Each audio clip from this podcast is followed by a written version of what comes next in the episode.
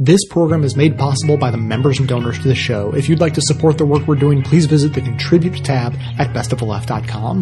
Now, welcome to the award-winning Best of the Left podcast with clips today from the film Surviving Progress, The Young Turks, The Thom Hartmann Program, The Green News Report, The Green Interview, The David Pakman Show, The Majority Report, and Activism from the Leap Year Manifesto.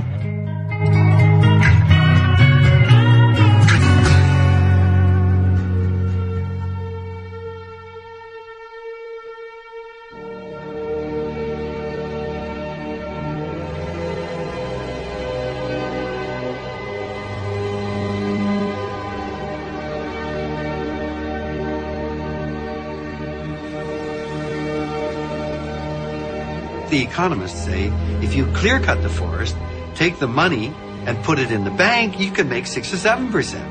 If you clear cut the forest, put it into Malaysia or Papua New Guinea, you can make 30 or 40 percent. So who cares whether you keep the forest? Cut it down. Put the money somewhere else. When those forests are gone, put it in fish. When the fish are gone, put it in computers. Money doesn't stand for anything, and money now grows faster than the real world. Conventional economics is a form of brain damage economics is so fundamentally disconnected from the real world. It is destructive. If you take a, an introductory course in economics, the professor in the first lecture will show a slide of the economy. And it looks very impressive, you know, raw materials, extraction, process, manufacture, wholesale, retail, with arrows going back and forth. And they try to impress you because they think, they, they know damn well, economics is not a science but they're trying to fool us into thinking that it's a real science. It's not. Economics is a set of values that they then try to use mathematical equations and all that stuff and pretend that it's a science. But if you ask the economist, in that equation, where do you put the ozone layer? Where do you put the deep underground aquifers of fossil water? Where do you put topsoil or biodiversity? Their answer is, oh, those are externalities. Well, then you might as well be on Mars. That economy is not based in anything like the real world. It's life, the web of life that filters water in the hydrologic cycle. It's microorganisms in the soil that create the soil that we can grow our food in.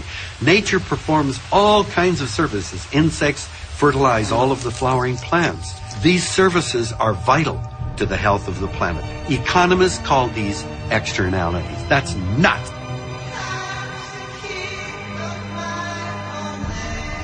We're told over and over the economy is the bottom line. I don't think so.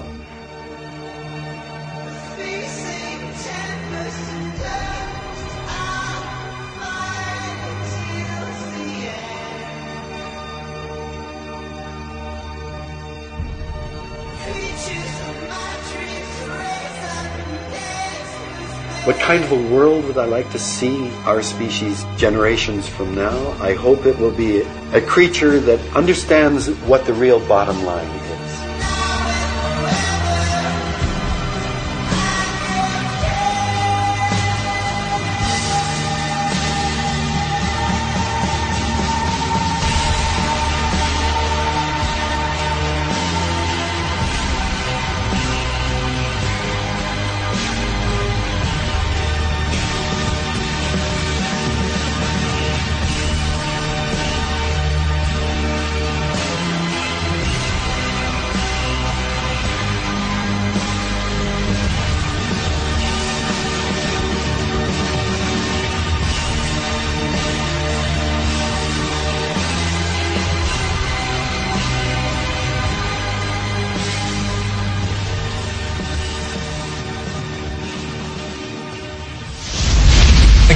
put in your car or burn to heat your home actually costs a lot more than it seems like it does. But don't worry, you're not the one who has to pay that extra cost. I'm talking about externalities, the hidden economic and environmental costs of burning fossil fuels that are distributed not to the person who does the purchasing, but to everyone. It's stuff that we have to pay as a society and as individuals, and it's extremely high. Let's take a look at a chart showing the, uh, the adding up of these externalities. The big thing you're seeing there is the cost in terms of air pollution. So air pollution obviously costs in terms of making people sick, causing disease and things of that sort. And you're seeing there that coal alone does multi-trillion dollar uh, damage costs in terms of air pollution. Then you have uh, the impact on global warming and the effect that global warming has not just on the environment but also on businesses in terms of wildfires and other things of that sort. You see lost tax revenue for some of those, and also traffic accidents, road damage from spills, and, and things of that sort, explosions, fires, those sorts of things. Now, that's a lot of, lot of bars, a lot of numbers there. Let's, let's add it up for you. The hidden economic environmental costs of fossil fuel consumption, the externalities, add up to nearly $5 trillion a year, or 33% more than the entire federal budget. So obviously a very large cost there. Now, I understand that many people will hear about these externalities and think, well, those are hypothetical. I mean, who knows if I, if I, like, burn some gas, someday somebody somewhere might get emphysema or something of that sort, but you can't say who it is. And that is true, but that doesn't mean that the costs aren't real. That disease exists. Its treatment costs something. And those costs should be borne in mind when you're making, making your purchases or as a country when we're deciding what sort of energy policy we're going to pursue, what we're going to incentivize with tax, tax breaks and things of that sort. Now, of course, if you were to factor these externalities into the original cost of coal or oil, natural gas, gasoline, they would cost more. And we know that when you raise the price of something, consumption of it goes down. And so if you actually factored in these externalities, what effect would it have on what we purchase? Well, uh, gasoline price would jump as much as 50%. Significant increase. Not quite to Europe levels, but more expensive than we're used to. Carbon emissions would drop by 20%, which bear in mind is larger than a lot of the current plans to cut our carbon actually go for. We're looking at 20% right off the bat. And air pollution deaths would drop by 55% which is a significant improvement for the people and their families who actually experience uh, diseases borne by air pollution and things of that sort. So look, you can you can take from this what you will, but I would like it if you bear in mind the next time that you are at a gas station, the cost of the fuel that you're putting in your car might be a lot higher than the sign indicates it is.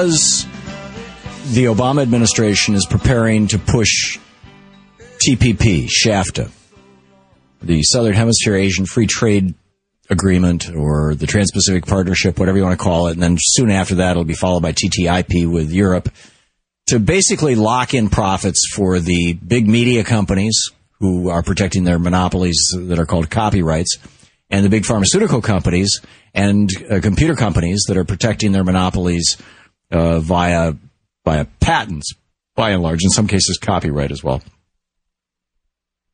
They they want these deals, but you know the deals are going to just destroy American jobs. In fact, the Obama administration is talking about the TPP as a small sacrifice of American jobs for a more stable system. Right. Stable for whom? And here's the proof in that particular pudding.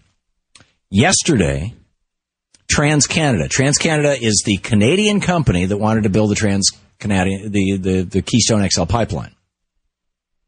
And you'll recall the president has stopped the Keystone XL pipeline.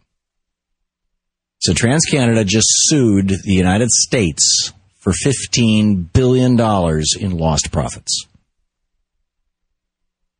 This lawsuit will be adjudicated not before the U.S. Supreme Court, not even in any court in the United States. It will be adjudicated in what's called an ISDS, Investor Services something something. Uh, this is basically in a, in a court. Well, here's this. This is a, a backgrounder I got from uh, Lori Wallach over at Public Citizen. And these are the, the, the tribunals. These are three judge tribunals. This will be heard in front of a three judge tribunal, not a court sanctioned by any nation. TPP tribunals are staffed by three private sector attorneys who are allowed to rotate between acting as judges and acting as advocates for the investors launching the cases. So the prosecutors are also the judges. Such dual roles would be deemed unethical in most legal systems. Yeah, you think? There is no requirement for tribunals to be independent or impartial in either NAFTA or TPP. There is no system of outside appeal on the merits of a decision, and the TPP does not establish any appellate body. You can't, there's no Supreme Court of the TPP. And you can't appeal anything to any nation because nations are cut out of the equation. This is about corporations controlling governments. There is no exhaustion requirement. There's no requirement that foreign firms first have to solve their problems with the law, you know, the domestic legal and administrative venues. In other words, through through local courts. There's no requirement that they have to do that. They can just go right to the ISDS courts and the TPP and sue us. Bang, bingo, which is what uh, TransCanada just did with uh, NAFTA. And even when governments win, even if we win, even if we say no, we're not going to give you the the 15 billion under TPP rules, we, the United States, citizens of the United States, you and me, can be ordered to pay for the tribunal's costs and legal fees, which average around $8 million a case. Isn't that mind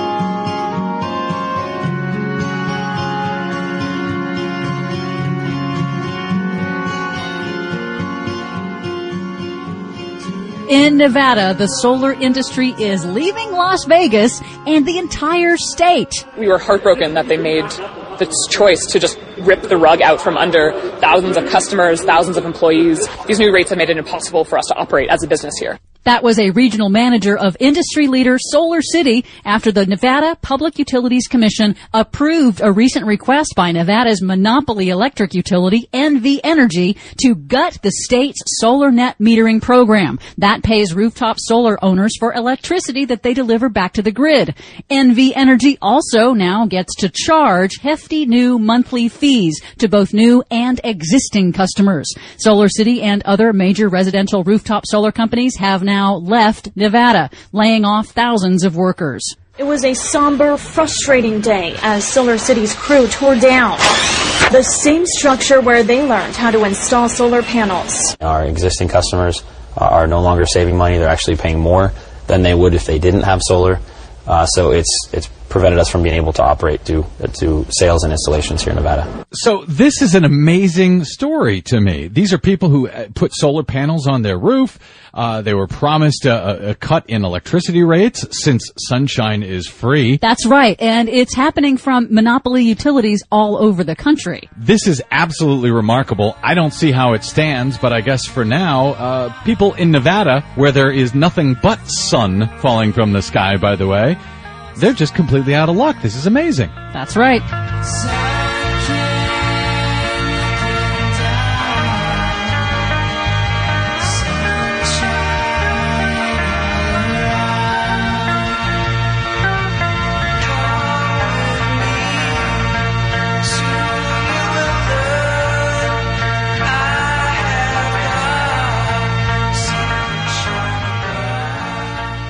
Novelist, essayist, and philosopher, Ronald Wright is the author of a profound little book with the deeply ironic title, A Short History of Progress. It's a study of the ways that past societies have failed and collapsed by making the very mistakes that we're making today. The antidote, says Wright, is a kind of hope that's, quote, clear-sighted and informed and inspires people to wise and necessary action, however difficult.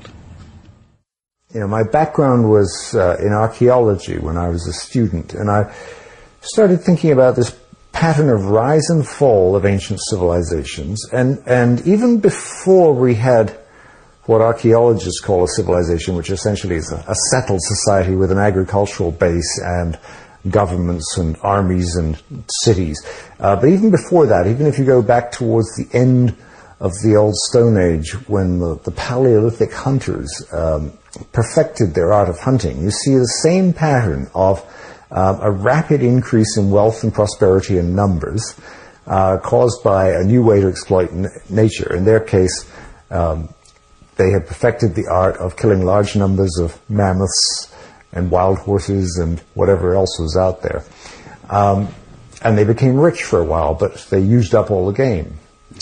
Uh, and it's it's only that that coincided more or less with the end of the ice age, and undoubtedly there, there were other factors such as natural climate change. But the human beings themselves had an impact because they were probably burning an awful lot of woodland and grasslands and so on to make uh, grazing to encourage these herds of animals on which they preyed. So the human beings were already affecting their environment through the use of fire.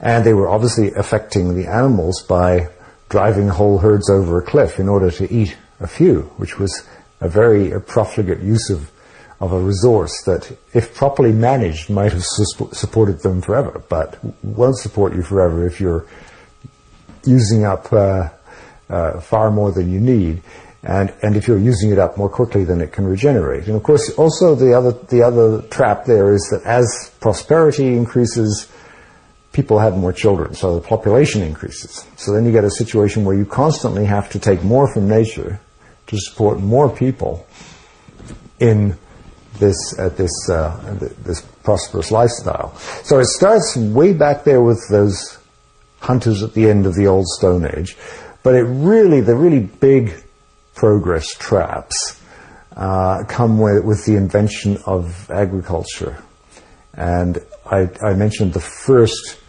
full blown civilization in the old world, the Sumerians, who um, perfected the art of irrigation in what is now southern Iraq. Uh, and they, um, for, for several centuries, everything went really well. They, they, they had built canals and ran the, the water onto the desert and were able to raise more and more crops and expand their farmland and expand their population and their cities got bigger, their numbers got greater.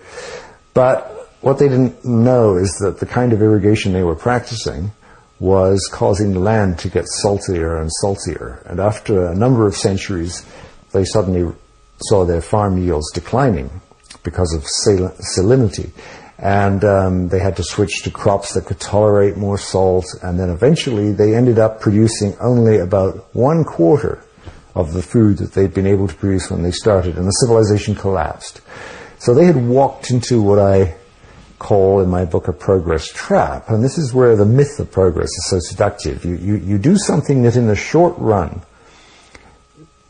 produces obvious benefits. So you're getting this positive feedback from some new invention, whether it's you know, a new way to drive mammoths over a cliff or whether it's a new way to uh, expand your farm base through irrigation. But there's a hidden cost down the road, which is often hard to foresee. I don't think it's so hard to foresee the fact that if you're killing large, you know, if you're killing thousands of mammoths and horses, that sooner or later you're going to run out of them. But it was probably impossible for the Sumerians to foresee that uh, their brilliant invention of irrigation was eventually going to lead to the destruction of the land. You look at those ancient cities in uh, southern Iraq today, uh, and, and you see these mud brick pyramids sitting in the middle of extremely desolate wastelands. And those wastelands were once, you know, fertile farmland with date palms and trees and fields, and they have been turned into deserts by the activity of the people who built those cities.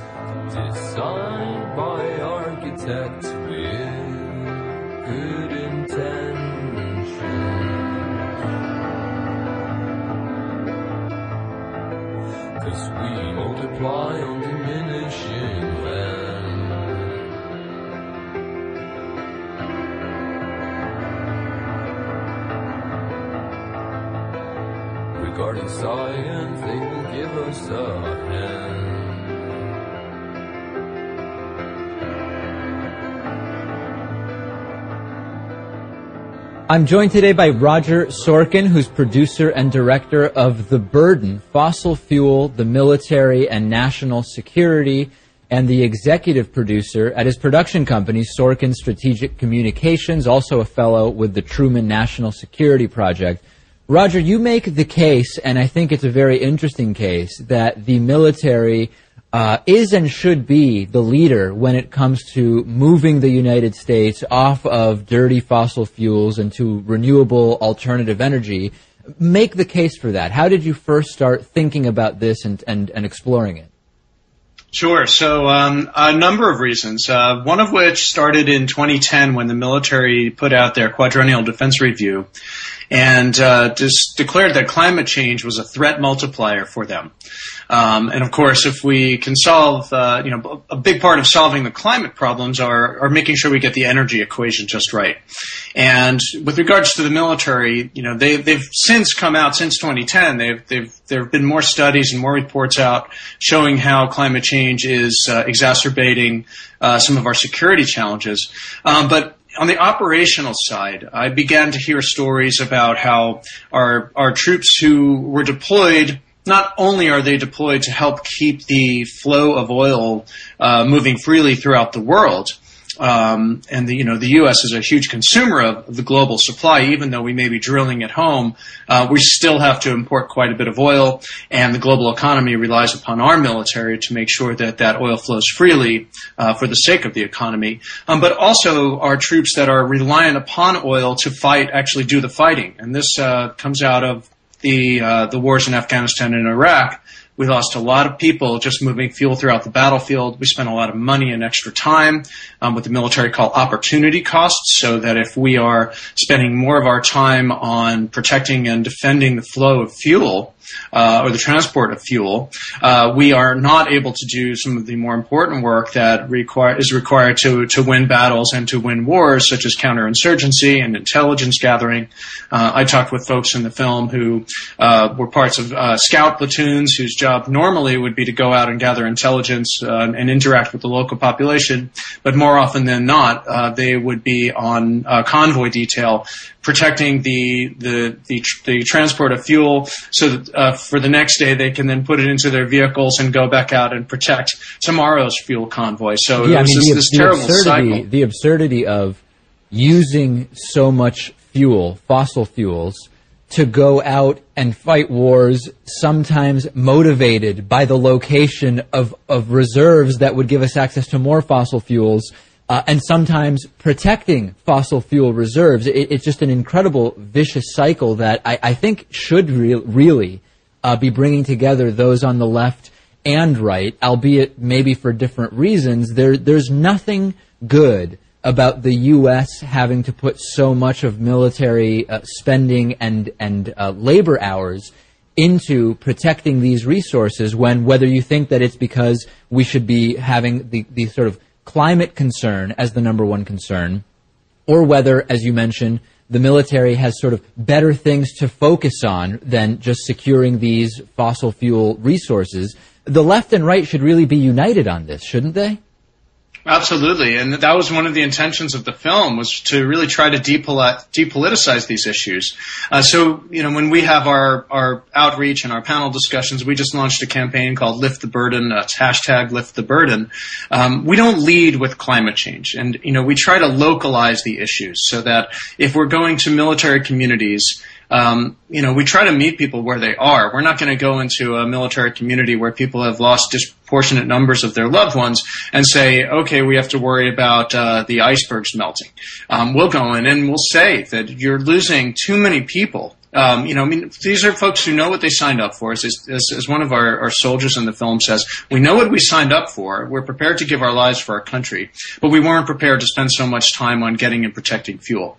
And so when we put it in terms of lives and money, uh, another way to say that is blood and treasure um, you know, that's an area that really resonates across the political spectrum. It's it's not ideological to say we don't want to lose more lives than we have to lose to protect American security, and we don't want to spend more more dollars than we need to to do it.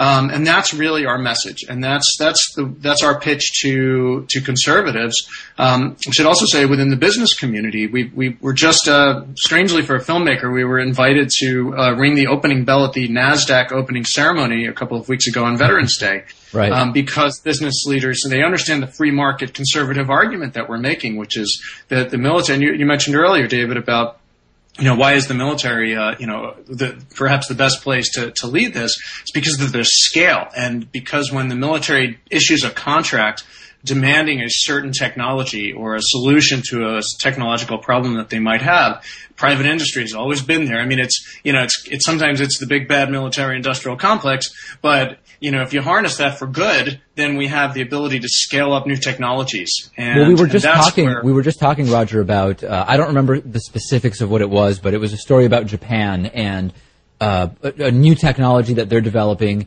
I believe it was related to autonomous vehicles and vehicle safety. And sometimes when we hear about Japan, we can very quickly say, wow, Japan is just so much more advanced than the US in so many areas of technology. And the reality probably is not that. The reality is probably that within the US military, we're seeing that same level of technological development that Japan is seeing, but because of many of the commitments you're talking about, these are new technologies that are for, for much longer uh, staying sort of within the scope of the military rather than coming out for consumers the way we're seeing in Japan. And that I think is a really good argument for why the U.S. military probably has the resources and technology to get us off of fossil fuels completely.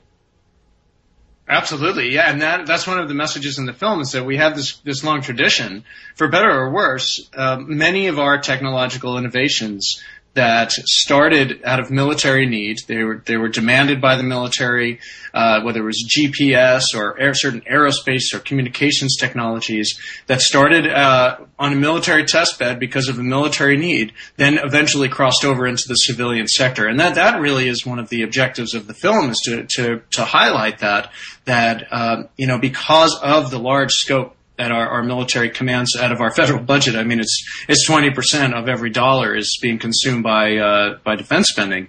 Um, I mean, that's a that's problem in and of itself. But as long as that remains the case, then there's no better purchaser of new technologies than the U.S. military, which you know I should say on the on the the wrong side of the equation is the world's largest institutional consumer of oil.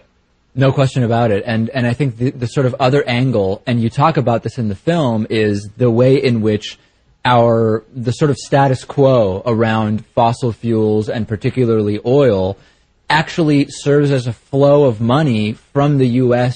to our enemies in many ways. Can you talk about that a little bit?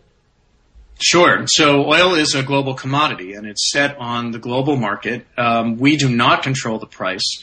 Um, no matter how much we produce at home, we still have a high demand. Even if we're demanding it and it's coming from our own reserves or our, or North Dakota or Alaska, which, which does not have that much compared with the oil reserves around the world. Um, I mean, we in the United States, we only have 2% of the proven reserves.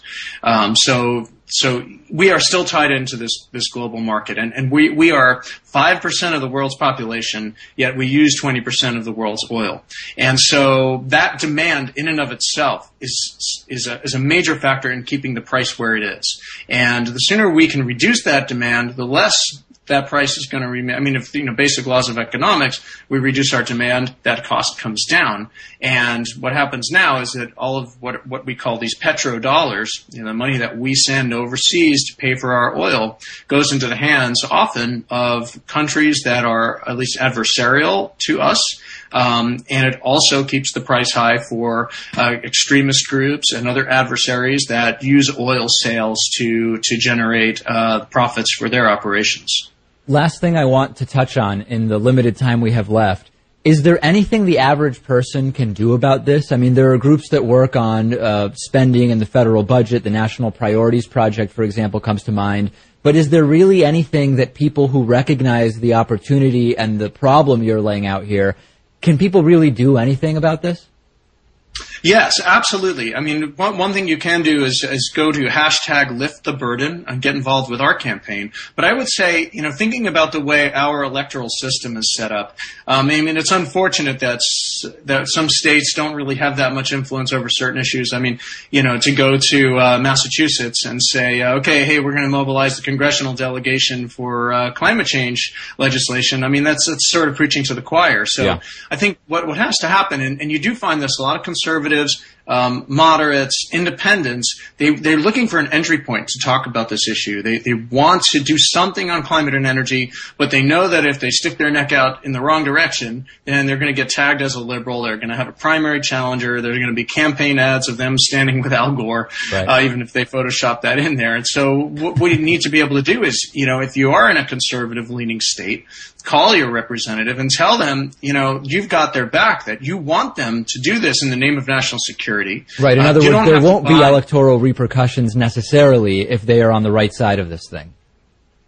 That's our argument. I mean, I think if you couch it in terms of national security, which is, I would say, the most important element of it, um, that's where, you know, someone like Lindsey Graham, for example, he hasn't gotten much traction in the presidential election, but he has come out and said climate change is a security concern. Right. Um, and you know that's that's where the argument needs to be. And so, you know, there are a lot of Republicans out there that that we've we've actually had a lot of private screenings with Republicans because they don't want to be on the record publicly with this. Um, but if you if you are in one of their districts, call them up and tell them, look, you know, you got to do something about this. Save American lives, save save our our treasury, and uh, and and uh, you know, take some sort of action now. The film is The Burden, Fossil Fuel, the Military, and National Security. We've been speaking with the film's producer and director, Roger Sorkin. Thanks so much for being on today. I never knew the desert could be so high. And all this heavy equipment, it must cost a lot. Well, they issued me my gun, and they told me to kill someone. But he hasn't done a thing to me.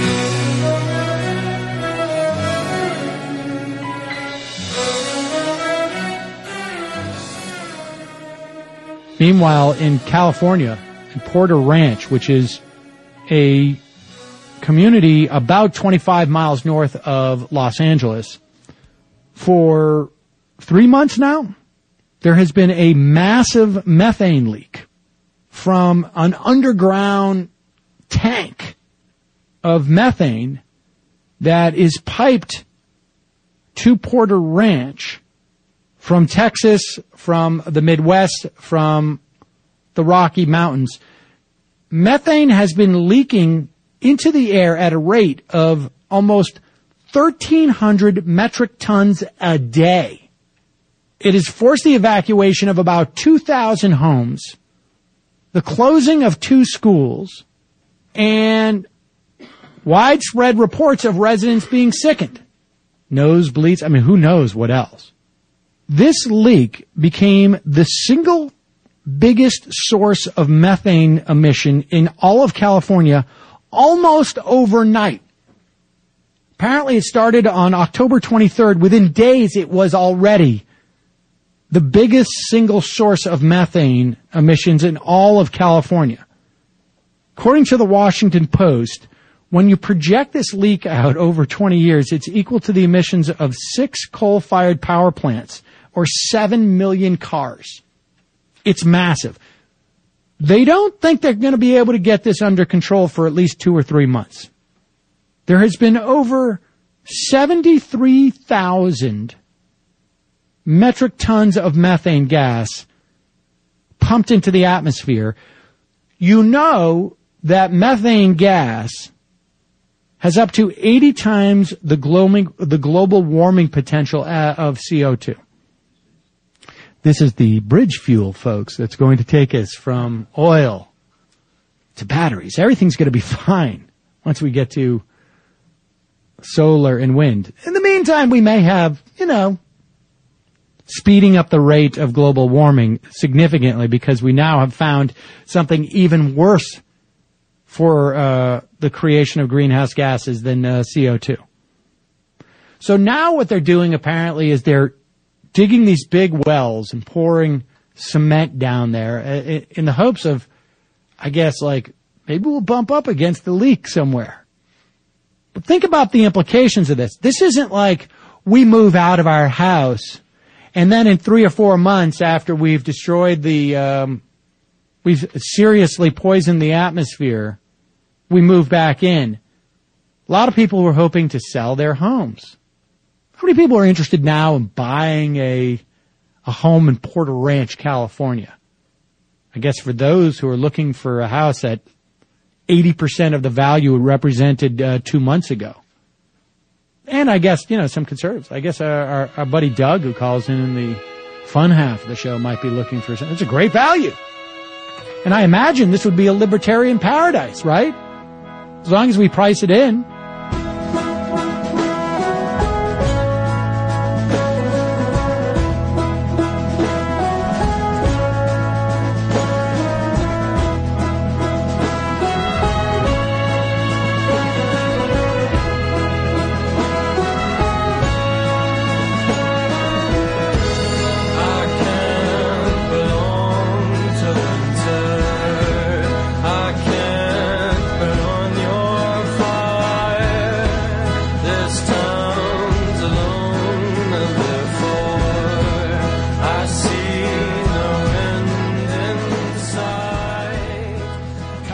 Brad Sherman is on the line with us, a Democrat from California representing the 30th District.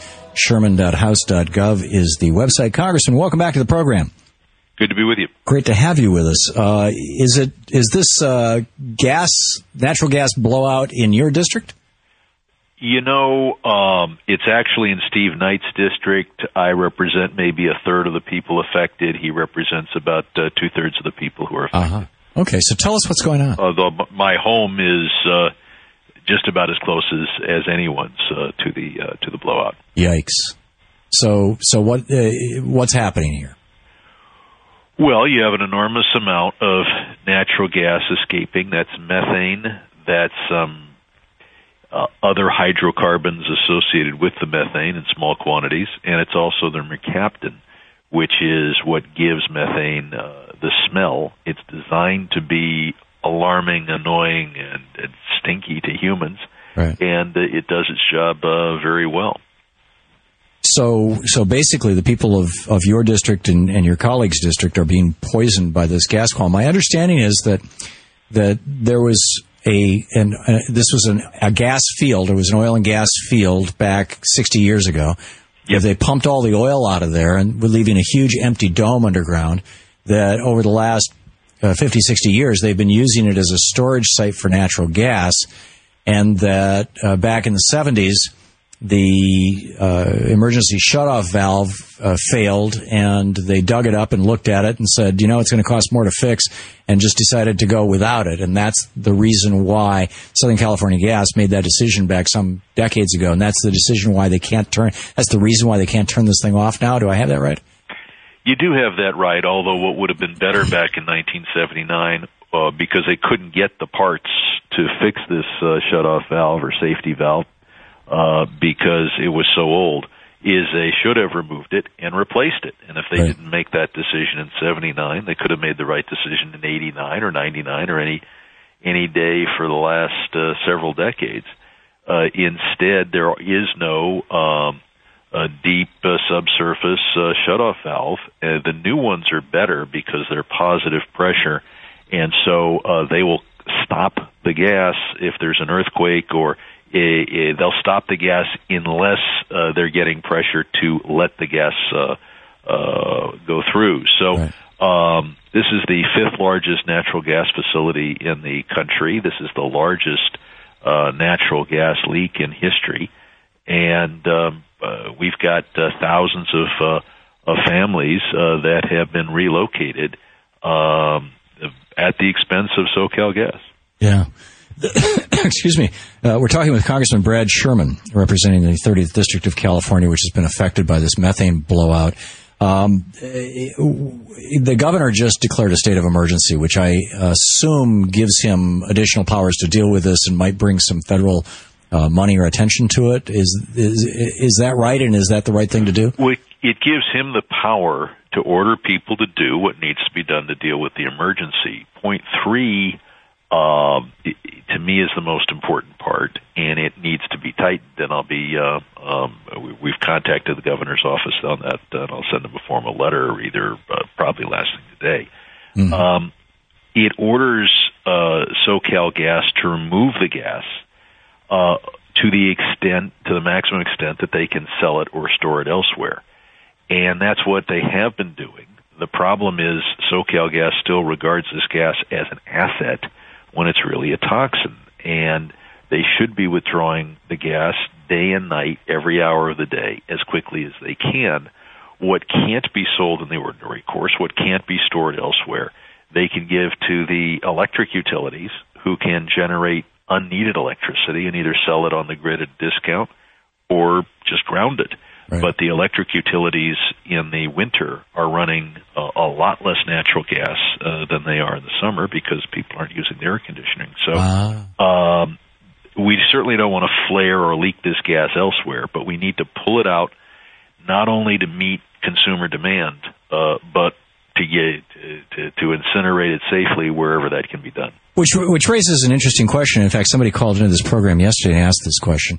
Um, why are they not flaring this gas? I mean, if you burn natural gas, natural gas is mostly methane, um, which is 80 times more potent a greenhouse gas for at least, you know, its its half life is about, I think, 28 years or thereabouts. So every 20 years, roughly, it becomes half as potent. But you know, in the first the first uh, few decades or even the first century of its existence, it's so much more potent than CO2. But if you burn it, uh, the methane breaks into two carbon, you know, the the two two molecules of carbon dioxide. Cleanly, then uh, you're not warming the planet any more than if you use, it in the ordinary course, which of course Right. is to burn it clean. So why aren't they flaring this stuff? Why don't they Uh, ignite well, that that there, volcano? there are two things that they could flare.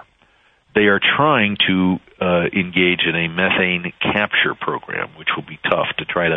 Uh, the, the the the gas is bubbling out, somehow capture it and then flare it. They're willing to flare that which is being lost, uh, but what they're not willing to do is extract the gas and flare it. Uh, in, uh, we're dealing with uh, millions of cubic feet, which is the leak. You're talking about billions of, of cubic feet in storage, and they only want to withdraw from storage what they can sell. Uh, They don't want to withdraw from storage that which they would have to flare. So they're uh, they're willing to uh, waste or flare the gas that leaks, but this is a huge uh, uh, reservoir. Uh, it had they told me 77 billion cubic feet. And then after a lot of, of cross examination said, oh yeah, and also 60 billion additional cubic feet that we call cushion gas. So uh, you're talking about over a, well over 100 billion uh, cubic feet of, of natural gas. So and they're That's and they're reluctant to flare this. dollars, and uh, they're only willing to extract uh, what they can uh, sell. And they're reluctant to flare this anywhere else in order to reduce the pressure at the leak site because They are reducing the pressure, but only to the extent they can sell the gas. Yeah. And, so so uh, so this is a so- classic example of profits over the commons, is it not? I, I think it's bad profits policy. Um, uh, you know, the uh, uh, the trial lawyers are coming to Porter Ranch. Uh, there are meetings with over a hundred potential plaintiffs at a, a thousand potential plaintiffs at a time. Uh, I think it's penny wise and pound foolish for SoCal Gas not to be pulling this gas out as quickly as they possibly can. Now, uh, they'll tell you they're pulling out a billion cubic feet uh, a day on average, but um, if they were willing, if they viewed the natural gas as a toxin to be eliminated rather than an asset to be sold, um, they'd be pulling more. Right. And I'm meeting with uh, some of their executives later today. I've made this uh, plain. Uh, last time I met with their executives, and it's uh, it's sometimes hard to get a straight answer. I was living in the devil town. Was a devil town.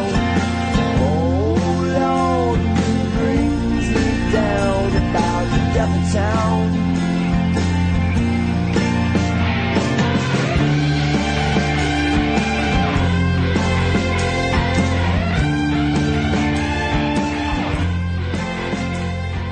You've reached the activism portion of today's show. Now that you're informed and angry, here's what you can do about it. Today's activism, Leap Year Manifesto, mobilize towards new economic and energy systems.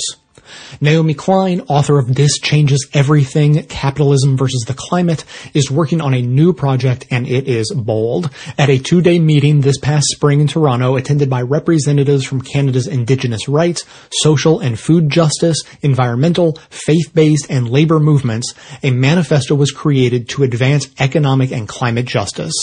The Leap Year Manifesto has over 32,000 signatories, including organizations like 350.org, Sierra Club Canada, and Black Lives Matter Toronto. Here's how Naomi describes it in her own words. So the LEAP Manifesto is a people's agenda um, for where we want to take this country in light of the multiple crises that we face in Canada and around the world. The climate crisis, the inequality crisis, economic, racial, and gender exclusion. Um, but it's not a laundry list of issues. It's actually a coherent vision that knits together all of these issues and says scientists are telling us we need to lower our emissions fast engineers are telling us that we can do it fast, that we could get to 100% renewable energy in the next uh, 20 years on electricity. By mid-century, we could have a 100% clean economy. But for us, that's not good enough. We also, as we transition away from fossil fuels, we want to do it in a way that heals the wounds that date back to the founding of this country. We want to embed it in climate justice principles, which means that the people who are getting the worst deal in the current system would be first in line to benefit from this transition in terms of the jobs, in terms of owning their own renewable energy. We also want to recognize that green workers, green jobs are not just putting up solar panels, you know, and wind turbines. It's also uh, people who are caring for young people, for old people, who are teaching, who are making media and art. These are low carbon professions that are actually under siege uh, through the mentality of austerity. So it's a coherent vision. And it reflects the fact that I think a lot of people in Canada um, during this election uh, are voting against something. A lot of people don't feel like they have the option to vote for the Canada that they actually want. So, uh, uh, you know, a lot of what's happening is negative. Um, the, the LEAP Manifesto is positive. The LEAP Manifesto is the vision for the country we actually want. It's what we're saying yes to. And it's been really exciting. You know, it's not saying voting doesn't matter. We think voting does matter. Um, but we don't think it's enough either. The Leap Year Manifesto states in part, quote, the time for energy democracy has come. We believe not just in changes to our energy sources, but that wherever possible, communities should collectively control these new energy systems, unquote.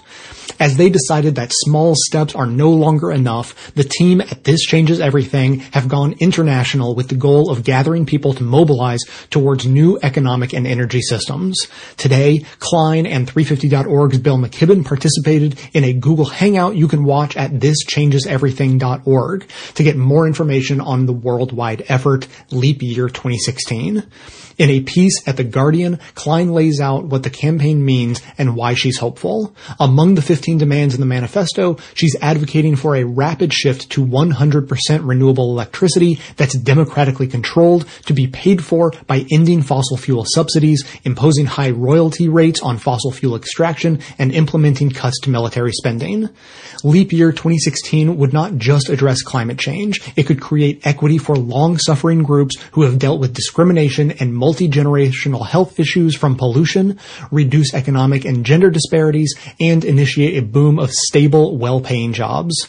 At leapmanifesto.org, you can join or host an upcoming event such as teach-ins, community discussions, screenings of This Changes Everything, and more.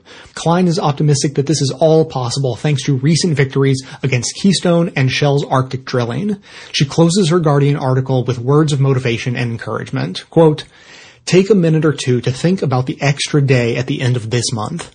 It's a reminder that people can indeed come together to change a failing set of rules. The laws of nature, not so much. Then let's make 2016 the year we started to bridge the chasm between what is and what must be. Let's make it the year we started to leap. Unquote. The segment notes include all of the links to this information as well as additional resources, and as always, this and every activism segment we produce is archived and organized under the activism tab at bestoftheleft.com. If economic and climate justice matters to you, be sure to hit the share buttons to spread the word about Leap Year 2016 via social media so that others in your network can get involved too. Can you stand up and be counted? There's a body in a crowd. Put your name on a petition with your signature so proud.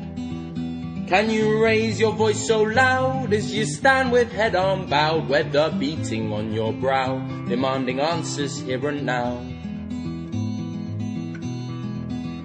Cause that's how you make a difference in this fickle world of change.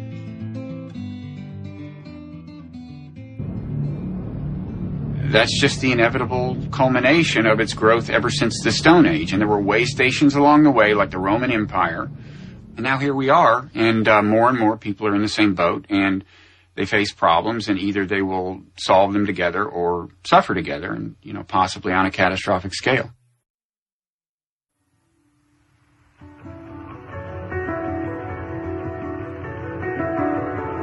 We are entering an increasingly dangerous period of our history.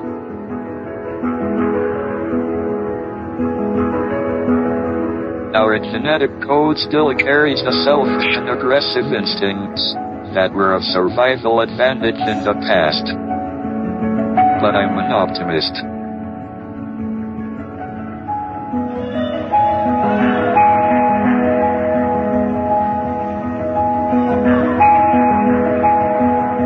We are the only intelligent beings in the galaxy, we should make sure we survive and continue.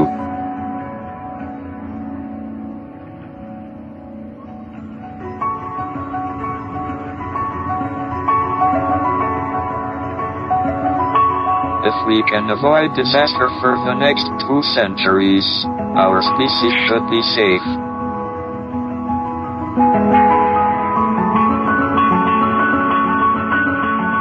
We have made remarkable progress in the last hundred years.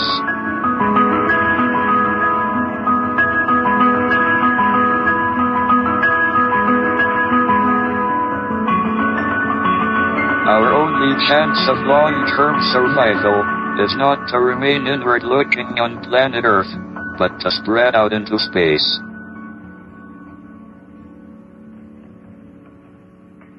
One of the challenges that, that faces the human species is we are more and more in a position of acting like gods. This has been true for a while because we've had the ability to change the climate, for example. This is going to be even more true with genetic technologies. We're going to be able to manipulate other species and eventually ourselves. We're going to be in a position of controlling our own fate in a way that no creature has ever, in you know a billion years on the planet, had an opportunity to do. I once wrote a poem in which a mad bishop said, And man became God, became greater than God in the godhood of man. I do not see anyone living in this materialistic society as being anything like God. I don't know what God is, but uh, in my wildest dreams, I would never conceive of God or a God as being like uh, a modern human being in a materialistic society. We're, we're anything but godlike. I, I think the challenges are so overwhelming to all of us uh, that we're all wa- trying to just use whatever new tools we can uh, to try and change the future. Synthetic biology is a progress trap par excellence. Biologists have pointed out that these engineering approaches is all very well and the engineers can try to treat life as though it was some sort of computer or engineering substrate. Um, but ultimately the microbes are going to end up laughing at them. That, uh, that life doesn't work like that.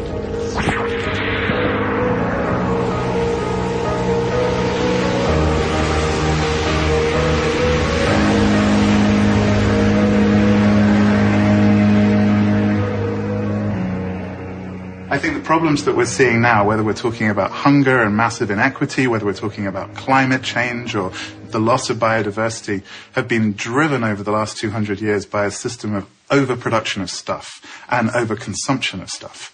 And, uh, and then that's been inflated and inflated and inflated to the point where it really is not in any way reasonable. Um, the, the companies and, and those within governments who have supported that, that approach are now saying that they will provide new technologies to continue that consumption of stuff, that level of production. Um, it's just not realistic.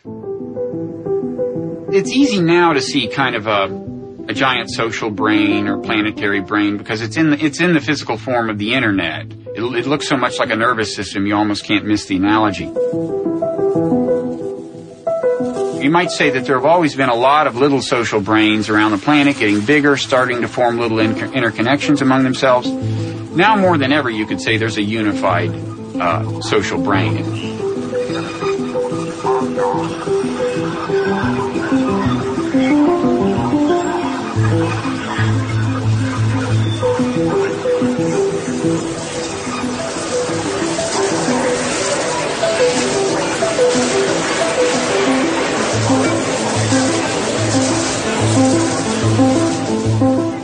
Even if the overall arc of history is toward an expanded moral horizon, more and more people acknowledging the humanity of more and more different kinds of people, there's always the risk of backsliding, and it can be catastrophic. From a point of view of strict self-interest, it is imperative that we make further moral progress, that we get more and more people uh, to acknowledge the humanity of one another, or it will be bad for pretty much all of them. If we don't uh, develop what you might call the moral perspective of God, um, then we'll screw up the engineering part of playing God. Um, because the, the actual engineering solutions depend on seeing things from the point of view of other people, ensuring that their lives don't get too bad, because if they do, it'll come back to haunt us.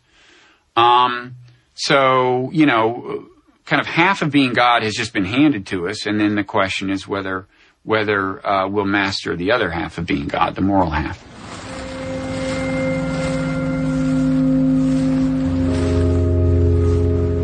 The bad news is that the Enlightenment is, is sometimes hard to come by uh, because of human nature in some cases. Because you know we've we've got these kind of animal minds designed for a very different environment, facing novel problems.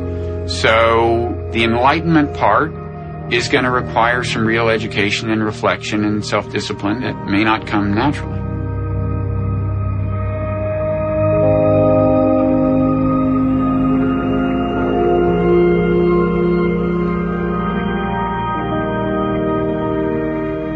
I think what we're up against here is human nature. We have to reform ourselves, remake ourselves in a way that cuts against the grain of our inner animal nature and transcend that ice age hunter that all of us are if you if you strip off the thin layer of civilization.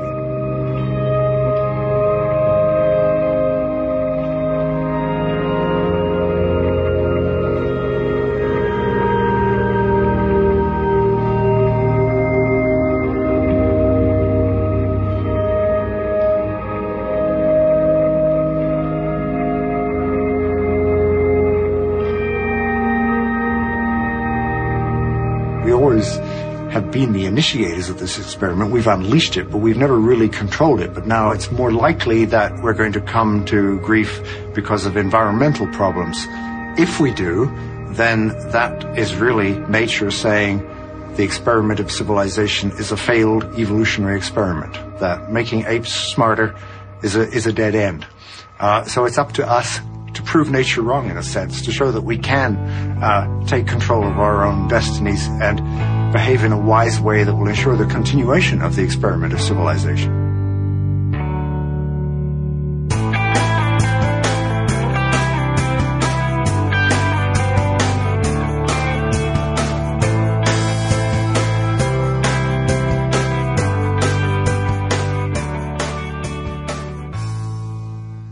Our show began and ended today with clips from the film Surviving Progress, which I just saw a couple of days ago and highly recommend. It's streaming now on Netflix and probably elsewhere. Go check it out. The first clip of the day featured David Suzuki talking about the destructive economic concept of externalities. John Iadarola from the Young Turks seconded that notion with his take on the same subject.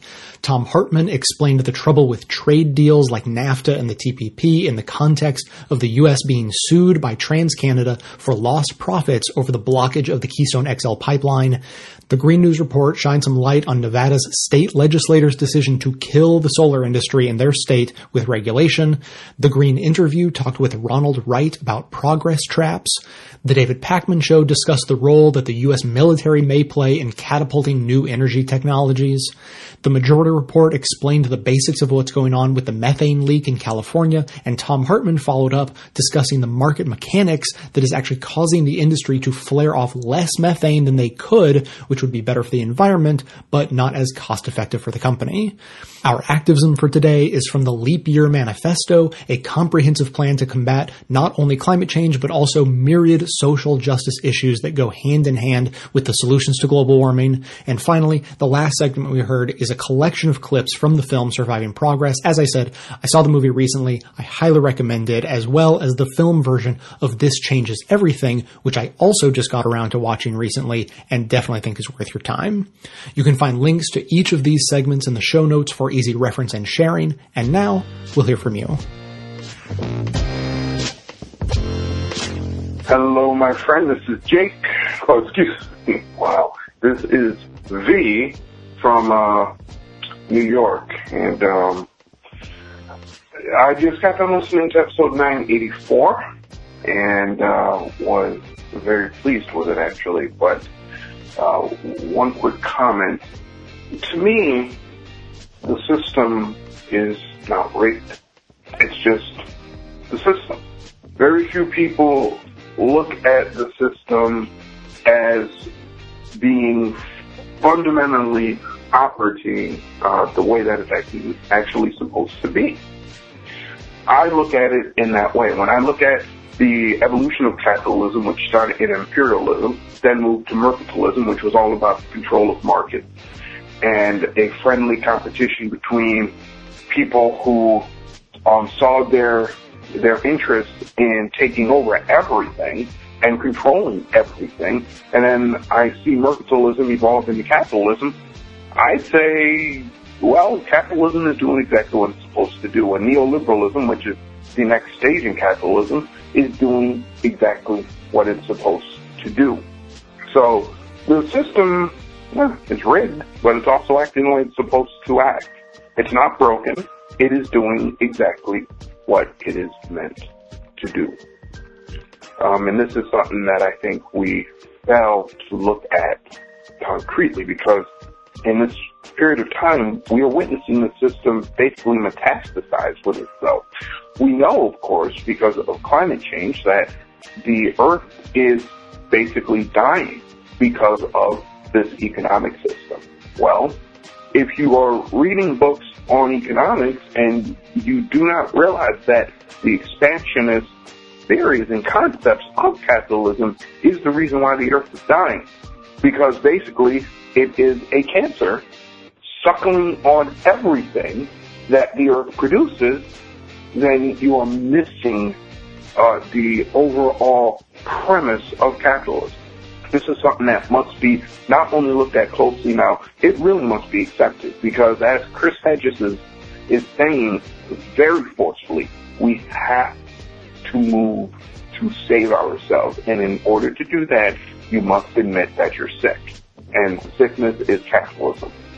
Sorry for the bumpy introduction. Uh, you have a great day. Peace.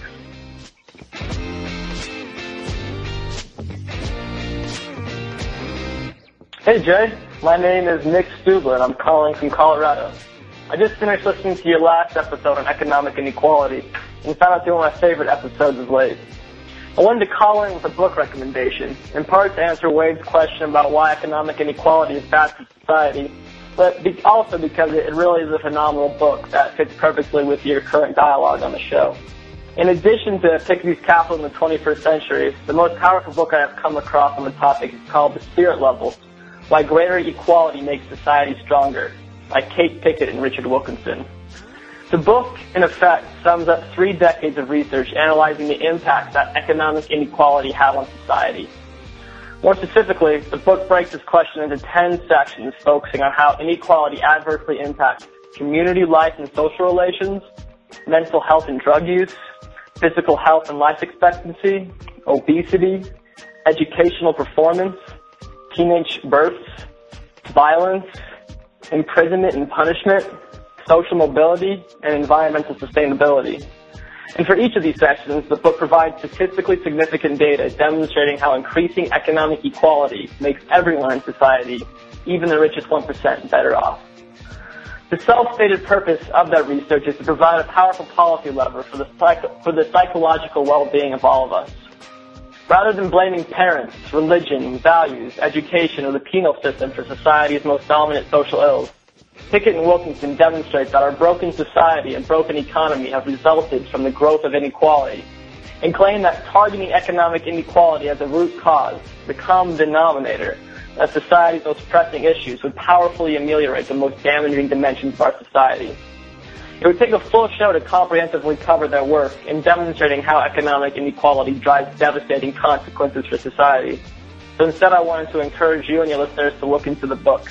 I'll finish with one of my favorite quotes from JFK that ties in nicely with your ending comments from the last show. The gross national product does not allow for the health of our children, the quality of their education, or the joy of their play. It does not include the beauty of our poetry, or the strength of our marriages, the intelligence of our public debate, or the integrity of our public officials. It measures neither our wit nor, our courage, neither our wisdom nor our learning, neither our compassion nor our devotion to our country. It measures everything, in short, except that which makes life worthwhile. Thanks for your work, Jay. I'm always looking forward to your next show. Oh, I, I think I might have misspoke. The, the quote was actually from Robert Kennedy. Cool. Thank you so much, Jay, and, and talk to you soon. Peace.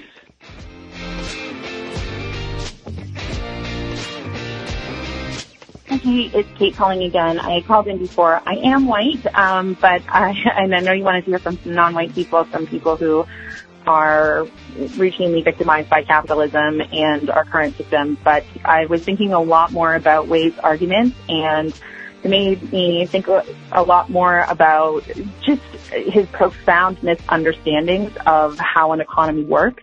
So uh, a couple things that I want to set straight really quickly, and um, you'll you'll kind of see, Wade, that your argument about inequality being good uh, really doesn't hold up at any level. Okay, number one, capitalism is a totalitarian system. By the very nature of capital being hoarded by a small number of individuals means that wealth is going to be consolidated.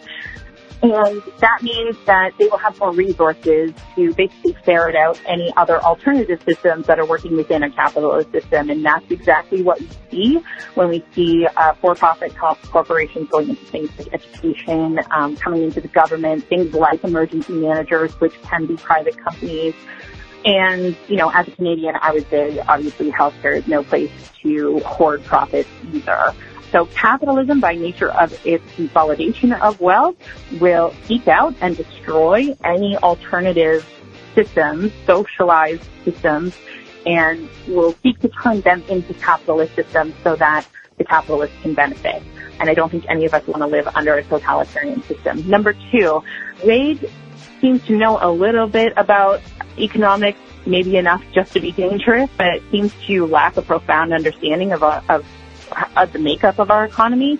Maybe we do need to be more ethical consumers, but a huge amount of our economy is business to business, and I would love to know how he's going to ask businesses to moralize their purchases, because there are literally millions of financial transactions that happen every day in terms of capital markets. He's obviously overlooked that, but it is a huge sector of the economy, and there's really no way to ask consumers to be more moral while those business to business systems essentially drive our economy.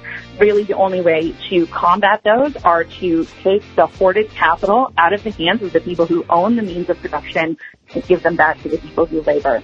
Okay. Last point about inequality being good. I really need to put Wade back on the defensive here and ask him what is good about inequality. Number one, it's a basic betrayal of your American values. Uh, it says right in your Declaration of Independence that all men are created equal. Obviously, there are problems with that sentence. It doesn't apply to people of color and women, but, you know, it, like, does Wade think he knows better than Thomas Jefferson? didn't Wade risk his life to defend those values? I just don't understand why he thinks that would be literally in the Declaration of Independence and yet would support a system that says, no, inequality is good. And I think Wade needs to understand how inequality actually works. He is not the one who's going to benefit from inequality. As your last episode said, and was talking about Thomas Piketty, the people who have inherited wealth are the ones who are going to benefit from inequality, not the average person like Wade or me or you. So basically, people who contribute nothing to the general good of humanity but just can hoard their wealth because that wealth is increasing more so than the general market. So Wade, you are not the person who is going to benefit from inequality. If you're talking about inequality in terms of your labor being recognized, that could happen in any system and actually it's going to happen in a more labor centric system way more than it is in a capitalist economy. And what we mean when we talk about inequality is that there are some people in this world who just, by virtue of who they are, cannot generate profit for other people. Could be people with profound disabilities. Obviously, lots of people with disabilities can labor and generate profit, but I'm talking about people who, you know, they just can't for, for whatever reason. And a huge group of people with disabilities are veterans. And the reason you see veterans who are homeless is because of the inherent inequality in our system. Because they can't come back into society and generate capital for people who own means of production. So when you say inequality is good, you're saying things like disabled people being homeless is good. Veterans with disabilities is good. And that is just such a disgusting betrayal. And I have to say, what is good about that? You know, it's not about recognition. It's about the people who are going to be victimized by that inequality. And that there's just nothing good to me about that. So if Wade wants to let me know what's good about veterans being homeless because of inherent systemic inequality in our capitalist system, I would really like to hear it.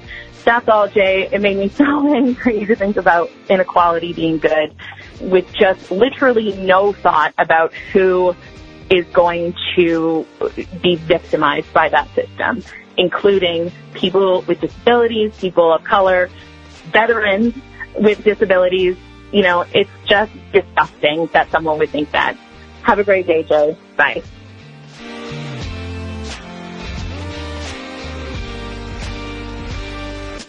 Thanks for listening, everyone. Thanks to the volunteers who help gather clips to make this show possible. Thanks to Katie Klabusik for all of her work on our social media outlets and activism segments. And thanks to all those who called into the voicemail line. If you'd like to leave a comment or question of your own to be played on the show, simply record a message at 202-999-3991. So we had a couple of voicemails there responding to Wade's question about inequality.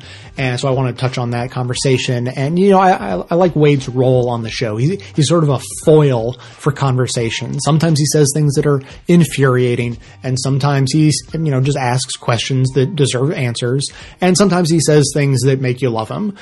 And the most recent update I got from him, he said that, uh, you know, he, I've probably noticed that I haven't been hearing from him as much as usual, which is true. And he said that that's because he's doing his master's program right now while working what sounds like full time. He's a truck driver, so he drives like 10 hours a day and then works another five hours on his, uh, you know, master's essays and things like that. So, uh, congratulations to him for all of that fine, hard work he's doing. Now, in response to Kate's voicemail, uh, I have a couple of things to say she was pretty angry at Wade, as you just heard, for thinking that inequality is a good thing. And although he may think that, I can't read his mind, so I just want to reread what he actually wrote. I just want to be fair. And uh, so this is what he had to say to me regarding inequality. At the end of one of his emails, he wrote, P.S. I would like to hear your reasons on why income inequality is so bad.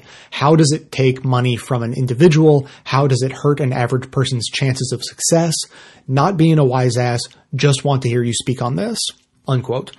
Like I said, I don't know what he thinks. Maybe he thinks our current style of inequality is awesome, but for the moment, I can only go off of what he said, and it sounded like he was asking a question more than making a statement, so take from that what you will. Secondly, Kate was using the term inequality in her message, whereas I very intentionally use the term extreme inequality. So I don't know if we actually agree on this point, because again, I can't read her mind either, but I think it's an important rhetorical difference. If you just say that inequality is bad, then there are a lot of people out there who will think either genuinely or they'll just take the opportunity to attack you, uh, that they, they will uh, suggest that you're advocating for forcibly imposed literal equality. Like no matter what job you do for you know what you do for work to get paid you will be forcibly paid the same amount as everyone else literal equality just to be super clear I think it should be obvious to everyone why that is not a good system, and we shouldn't allow anyone to set up a straw man argument like that by suggesting that what we want is literal equality. A reasonable amount of inequality is actually a very good thing. It creates incentive to do good work and rewards those who do. Uh, so, you know, imagine like a utopian, uh, amazing worker co-op. It's run fully democratically. Everyone votes on the issues about running the business, etc on average, worker co-ops vote to pay their highest paid workers about six to eight times more than their lowest paid workers. And of course, this could be greatly affected by the type of work that's being done in a company like that. Uh, and I can imagine a scenario in which the workers would vote to pay everyone equally. But generally that's not the case. Usually there are entry level workers and super high skilled workers or management and they vote to reward those different uh, you know job descriptions differently. So, you know, a co-op where workers are making like a modest income could conceivably have their lowest paid workers making 40 grand and their highest paid workers making 320 grand. And that is certainly unequal, but I don't think it qualifies as extreme inequality, especially not when the salaries of the management are voted on by everyone at the co-op. That's kind of what democratic fairness is all about. Now let's imagine a business like Apple was run as a co-op. Like theoretically, maybe they make so much money. I just made up all these numbers, but let's say their lowest paid worker could make $125,000 and their top management takes home eight times more than that at a million. So again, that's unequal, but not extremely unequal. And in this imagined society, we see that some of the lowest paid workers at the, you know, the modest co-op are making 40 grand, while some of the richest people, the top brass at the super profitable company are making a million, which sounds like a big gap until you compare it with the kind of inequality we actually have in place today. You know, working full time at minimum wage brings in around 15,000 while top earners bring in tens or hundreds of millions.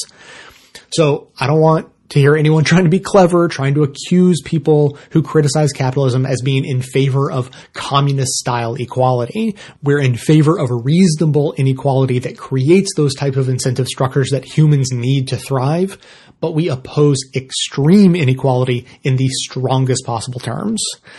So keep those comments coming in. The number again, 202-999-3991. That's going to be it for today. Thanks to everyone for listening. Thanks to those who support the show by becoming a member or making one-time donations, as that is absolutely how the program survives. Of course, everyone can support the show just by telling everyone you know about it and leaving glowing reviews on iTunes and Stitcher. Get even more from us by joining up with us on Facebook and Twitter. And for details on the show itself, including links to all of the sources and music used in this and every episode, all that information can always be found in the show notes on the blog. So coming to you from inside the Beltway yet outside the conventional wisdom of Washington DC, my name is Jay and this has been the Best of the Left podcast coming to you every Tuesday and Friday thanks entirely to the members and donors to the show from bestoftheleft.com. And it's a crying shame how we get so trained. Stories and wonder we're missing. We can see past stories and forget how to listen. We can see